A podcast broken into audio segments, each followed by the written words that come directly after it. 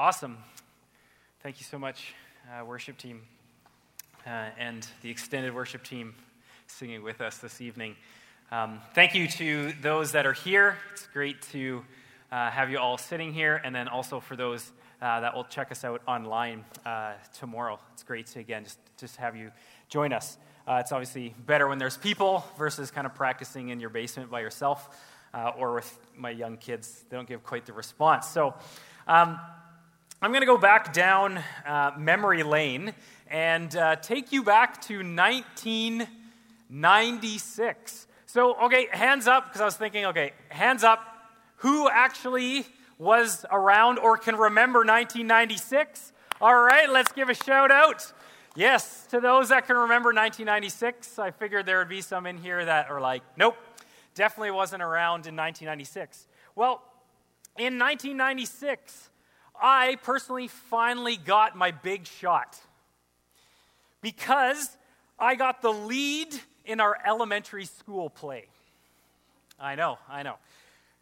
Obviously, I'm a teacher, so the acting career didn't pan out. But um, some of you, uh, and maybe many of you here, have, have heard about the story of Gideon.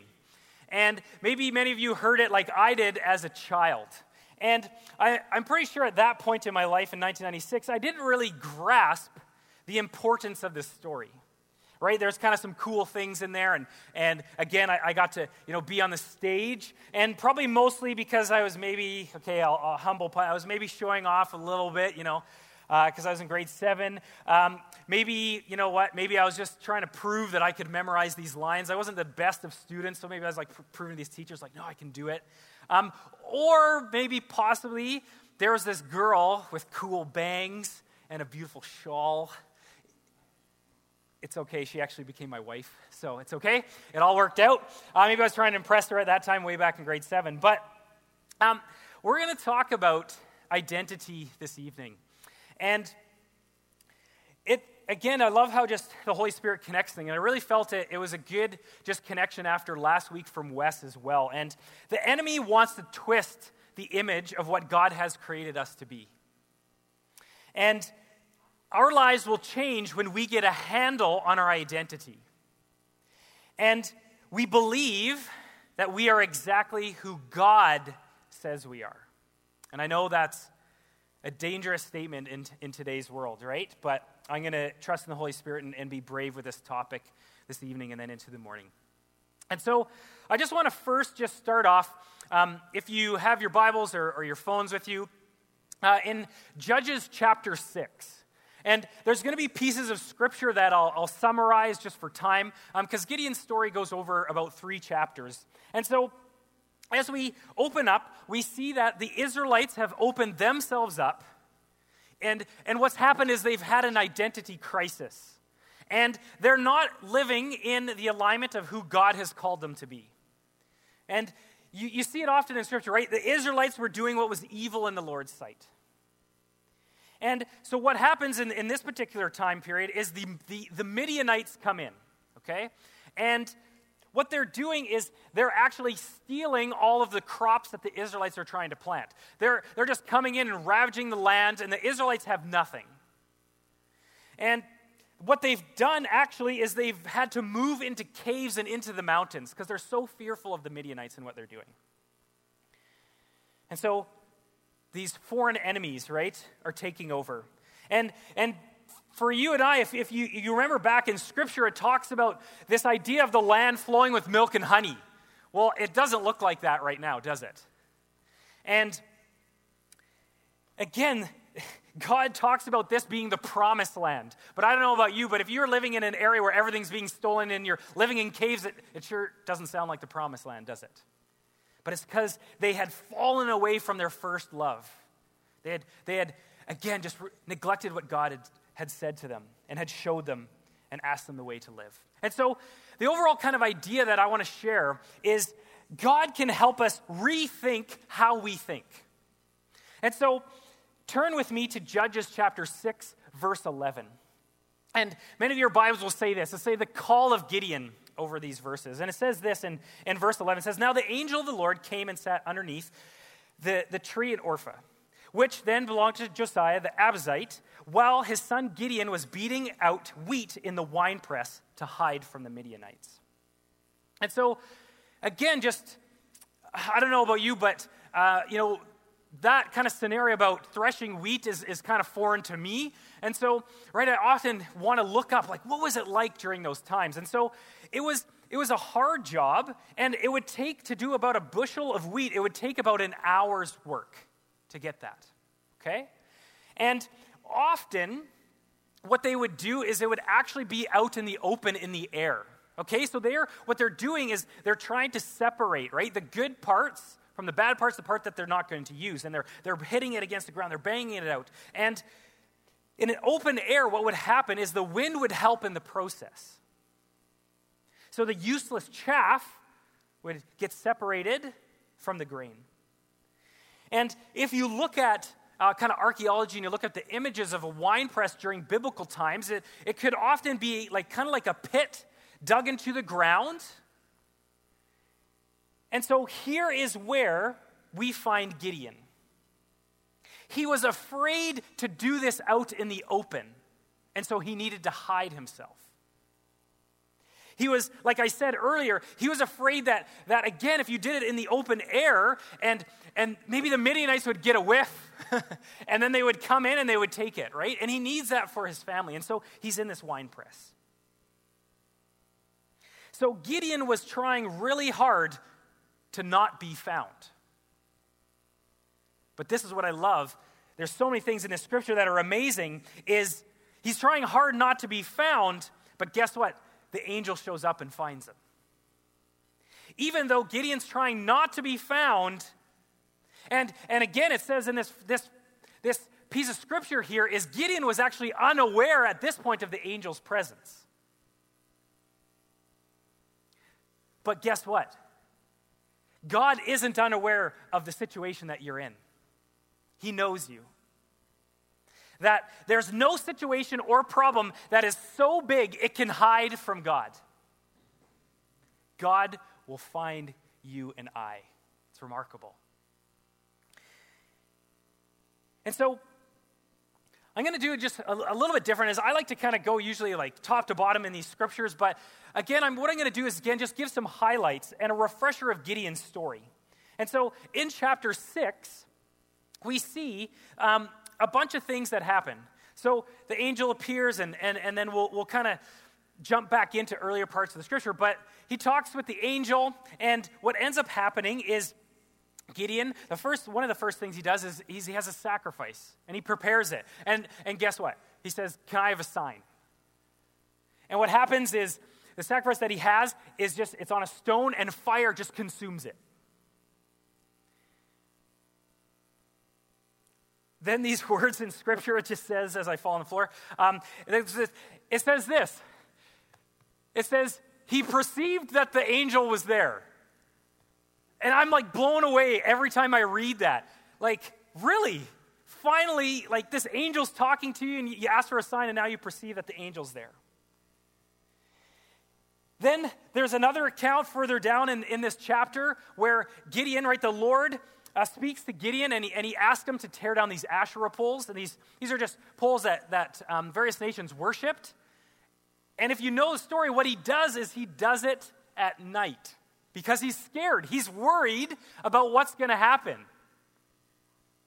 And I, I, you know what, I do find it somewhat comical is because he does it at night, but people find out like pretty much right away that it was him. So it didn't even work. But again, he was scared. He was worried, and so he did it at night. As we continue through the story, there's another, maybe some of you remember this part, is this idea where, again, God is calling him to do some stuff, and he says, Can I have a sign?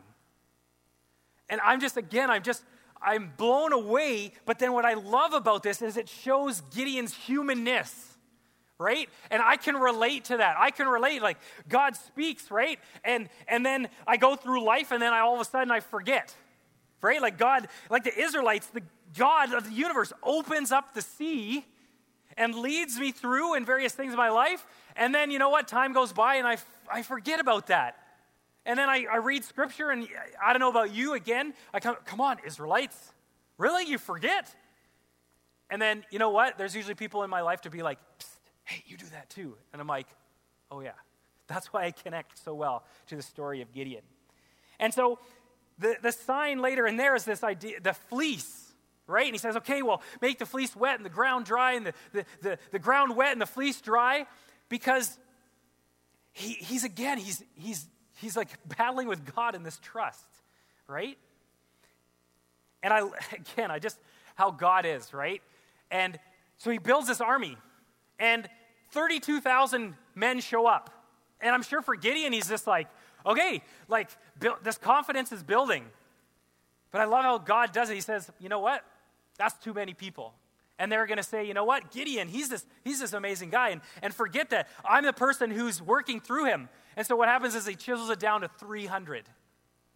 And I can imagine again, right? Gideon being like, okay, I was pretty confident with 32,000, but 300, whew, like, again, I'm, I'm battling with this trust. And so that's kind of, again, just some highlights of Gideon's story. But let's jump back into Judges 6, verse 12. And this is a pivotal point in Gideon's life. And here's what the angel of the Lord says He says, The angel of the Lord appeared to him and said to him, The Lord is with you, O mighty man of valor. This part is significant. And again, not getting into too much detail, but, but just to highlight this, is the angel of the Lord is not just a random angel. Again, scholars, they, we start to look at that, and it says that there's parts where it actually represent God Himself. Wow. God finds that this part in Israel's history is so important and that Gideon's identity is so important that he comes down himself.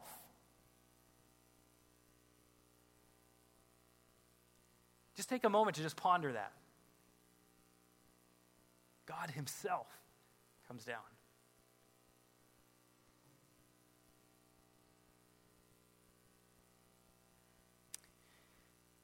And again, knowing the story, at this particular point, I can't see any good reason why God chose Gideon. Right? Like, why? I can't see it. Why does he choose us? Like, there's oftentimes, right? But God is so amazing. Right? God is there to remind us that he is who he said he was, that he can still do everything that he said he was going to do. And if, if you and I had a bird's eye view of this conversation, right? I'm the first one to admit, I definitely wouldn't have used mighty man of valor, right? I don't think I would have used those words. Okay, he's hiding. Could, I probably would use some other words.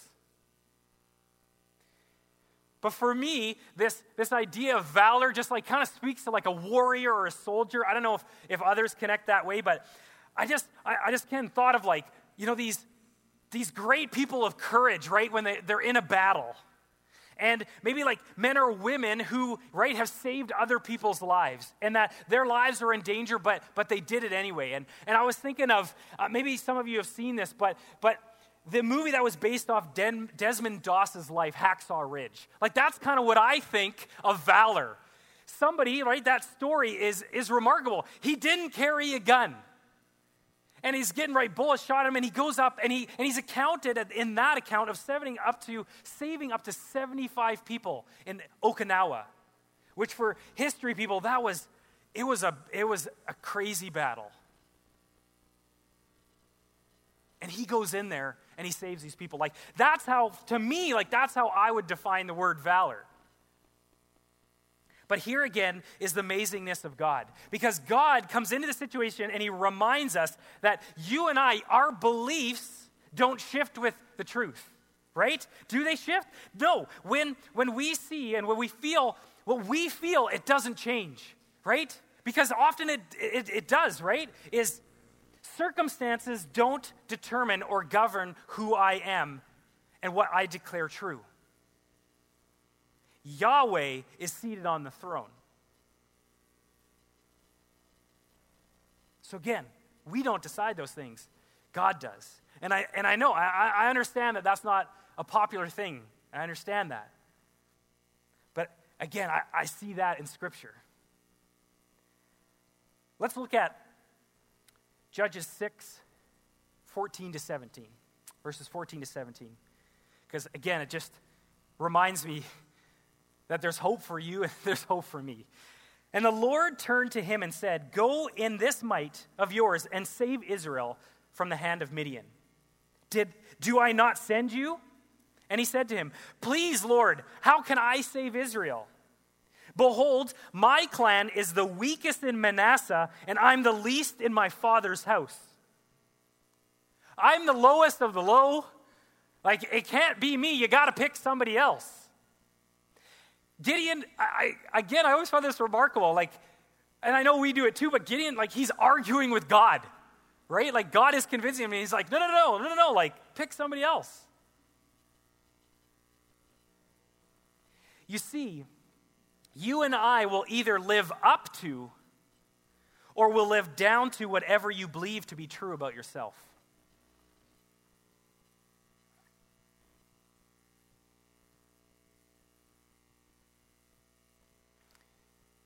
And to, I must have been thinking about the 90s, so we're going back to the 90s.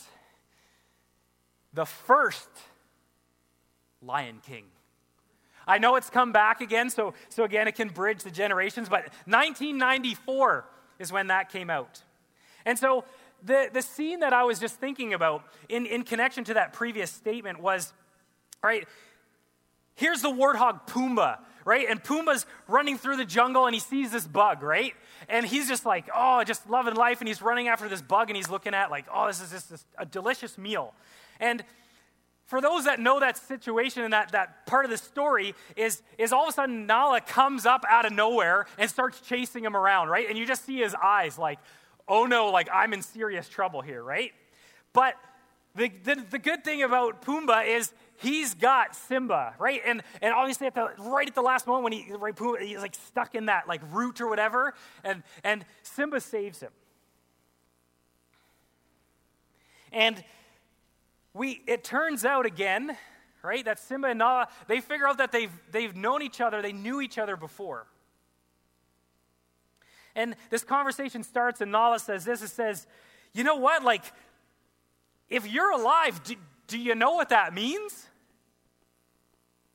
You're the king. And, and his friends are kind of like, Him? No, it can't be him. There's no way. No, no, there's no way. Right? And they, they, they even need some convincing. And she, she continues, just continues the conversation like, You've been alive this whole time. Like, why didn't you come back? We, we really need you. Right? And we see Simba, he's in the jungle. He's this, this growing lion now eating bugs. He's, he's living like an orphan. He's, he's living this lie of who he, he's supposed to be. Because remember, there's this, this person named Scar, right? And what Scar does is Scar lies to Simba. And Nala continues to plead with Simba. Scar's let everything go to waste. We need you. We desperately need you back. And she's, You're the, you're the Simba. I, like, you're not the same one. You're not the same person. But remember, it was Simba's kingdom. He was told by the enemy to leave. Simba believed he was an outcast, yet everybody wanted him back. Simba believed that lie. He had forgotten that he was a lion and he was the king. He was living like the warthog and the meerkat eating bugs. But if you know the story, Simba gets a hold of his identity. And I really believe that, that there's people sitting in here and are watching it that, that you need to be reminded that when Jesus Christ lives inside of you, like there's a lion inside of you. And he wants to come out. And so I want to encourage you that there is a lion inside of you. Don't be shy. Be who God has called you to be.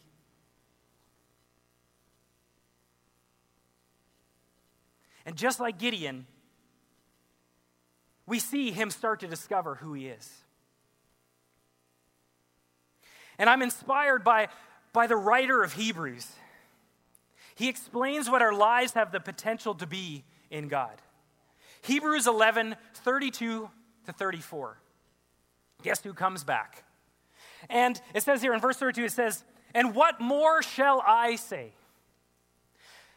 For time would fail me to tell of Gideon, Barak, Samson, Jephthah, of David and Samuel and the prophets, who through faith conquered kingdoms, enforced justice, obtained promises, stopped the mouths of lions, quenched the power of fire, escaped the edge of the sword, were made strong out of weakness, became mighty in war, put armies to flight.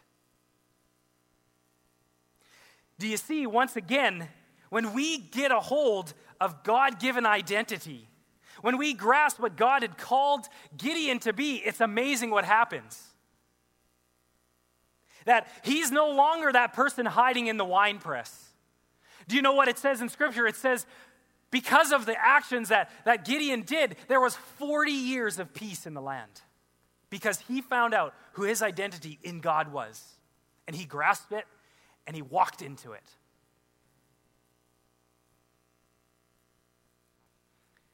And so, here's what I want to, a few things just to conclude with this evening. Because again, I know this isn't a popular statement, but our world contains a lot of voices and noises.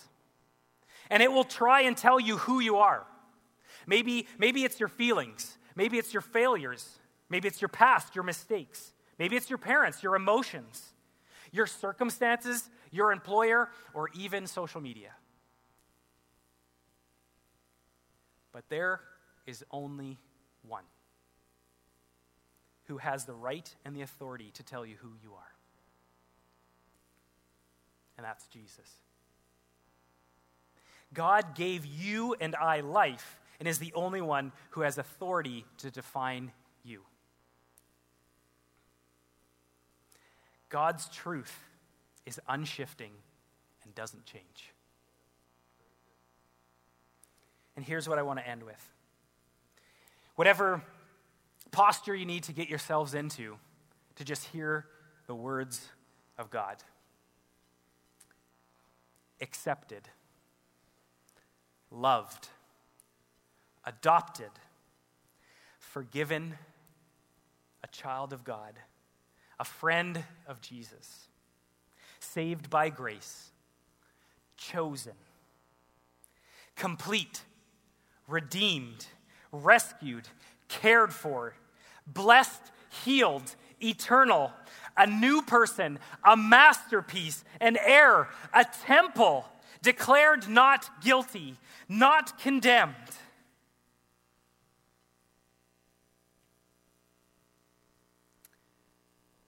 Made right with God, led by the Spirit, being transformed, a co worker with God part of the church, strong in the Lord, victorious, and an overcomer.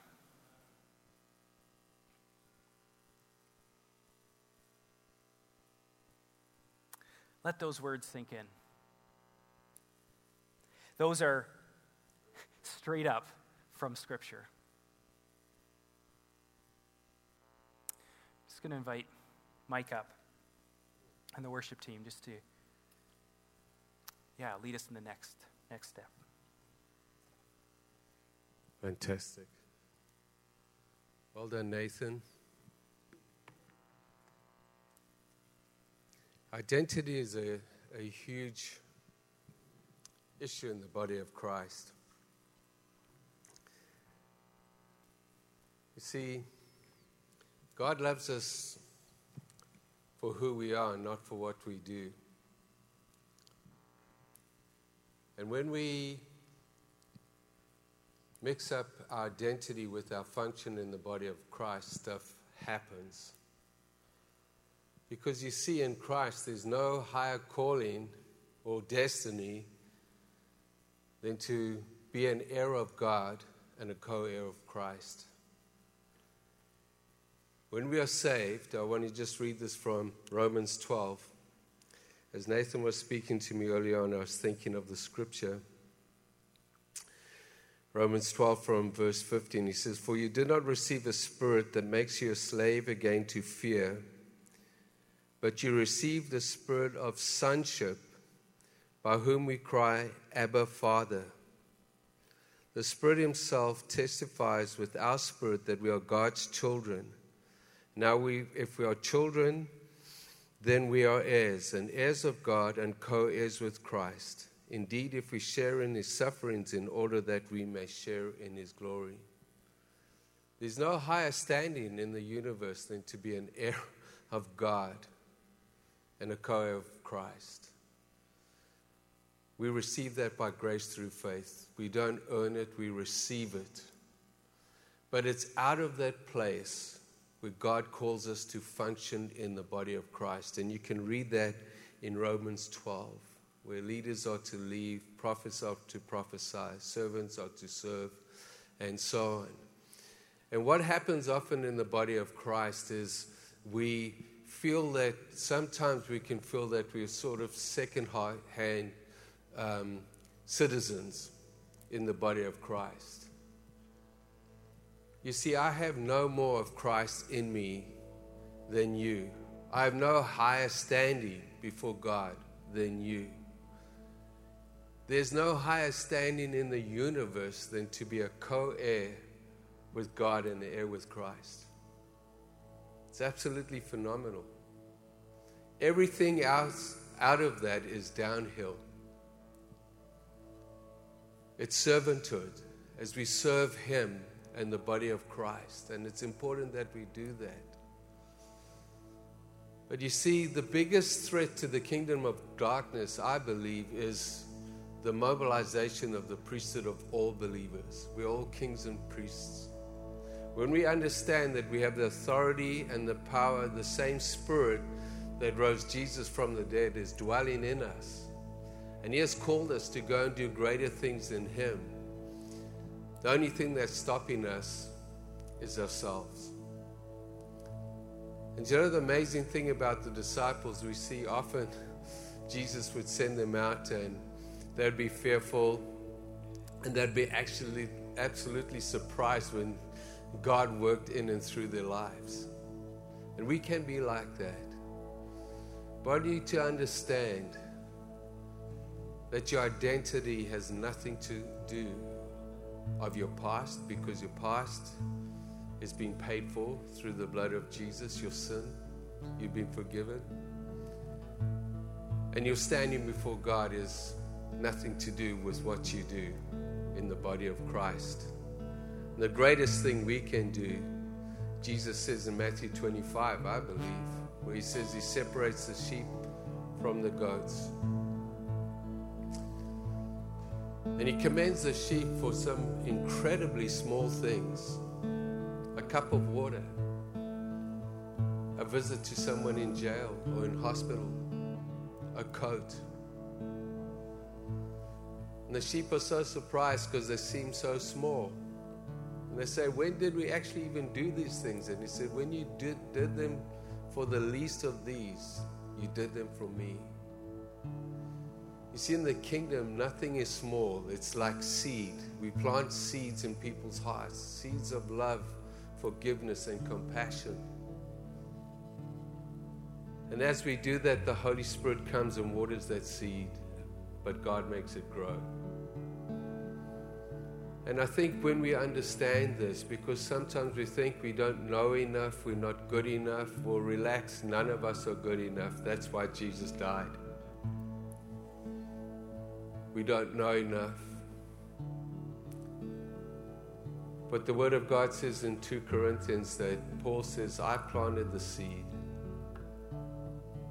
Apollos came along and watered that seed, maybe with love, maybe with a kind word, but God made it grow.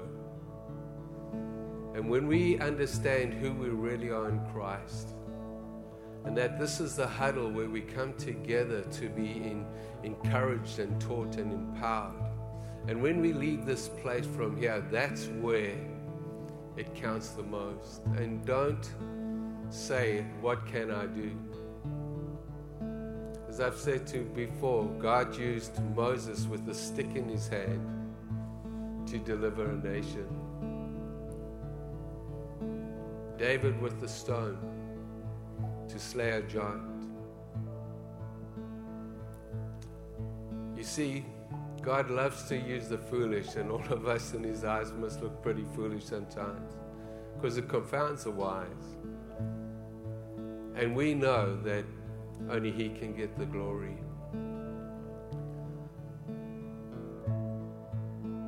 Just understand God can never love you anymore. And there's no future in your past. It's what we do from now on. And when the enemy comes to trash talk us and say that we're useless, we've failed, we've done this, we've done that, we just come to our Father. We confess our sins if we need to, and He says He's faithful and just to cleanse us and forgive us from all righteousness. Every day is a new beginning. If we just think of the little things that we have that we can use to help a neighbor or somebody on the streets or wherever they are. And when we do that in the name of Jesus and in the power of the Spirit, miracles happen. And that's why the enemy does not want you to know of your identity co heir, co equal with Christ. Think about that. We are seated in Christ in heavenly realms. We have all authority and all our power to go into His name make disciples, to lay our hands on the sick. A wonderful story about Smith Wigglesworth, if you've ever heard of him and the major revivals. Go and read some of these stories. And two things that really caught my attention. They said, Smith, how come when all these multitudes of people are before you waiting to be healed, how do you have faith for them? And he said, When I look at them, I have no faith at all. But when I lift my eyes and I see the King of glory, and I see his smile, and I see his compassion for the people in front of me, I have all the faith in the world. I look up, I don't look down. And he said this as a joke once to somebody because he raised over 20 people from the dead in his ministry. And they said, Well, how do you how, how did how do you have the courage to do that? He says, Well, a good place to start is in the mortuary because if they don't get raised from the dead, they're not going to worry about it anyway. And it just says a super faith. What's the worst can happen? What's the worst can happen? So let's spend a little bit of more time. Thank you, Nathan. Amazing message. And let's worship God. Thank you so much. Let's stand and worship God. And for a moment, I want to see yourself seated in the throne room in Christ. See yourself through the eyes of Jesus, that you are an heir of God, you are royalty. And you have been called and commissioned as each one of us to go and just share that love in word and in deed. Thank you, Jesus.